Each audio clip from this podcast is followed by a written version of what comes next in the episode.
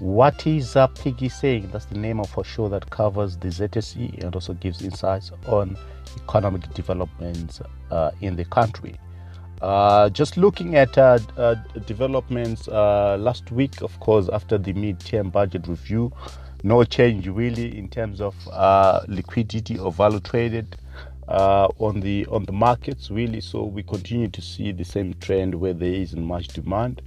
Uh, on on the local market. Uh, but overall, uh, just looking at the budget review, the key takeaway, of course, were the increases in tariffs on electricity. Of course, that will hit OPEX and also sort of have a strain on disposable incomes.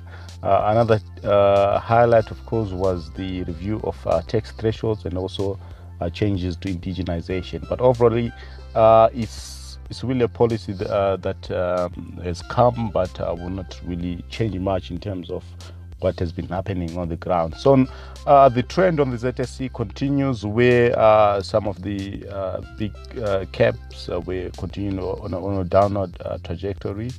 overall, the industrial index was down 0.65. Mining index was unchanged. all share index down 0.64, and the top 10 index down 0.83 percent.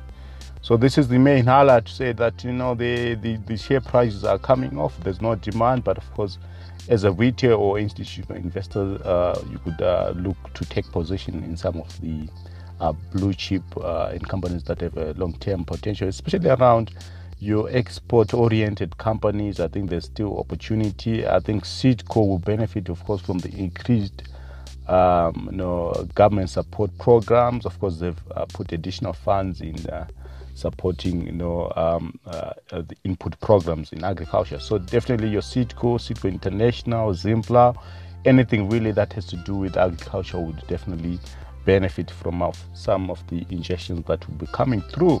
Uh, on the Fola side, uh, the top five will do stuff. Kasimbisa, Cassava, Econet, they all traded in the red.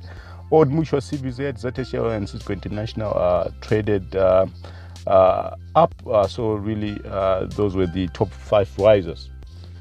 Overall, if you're interested in joining the Piggy Investment Club, stay tuned and contact the, the administrator of Piggy on 078 358 4745. Otherwise, stay tuned, stay plugged in on piggybankadvisor.com.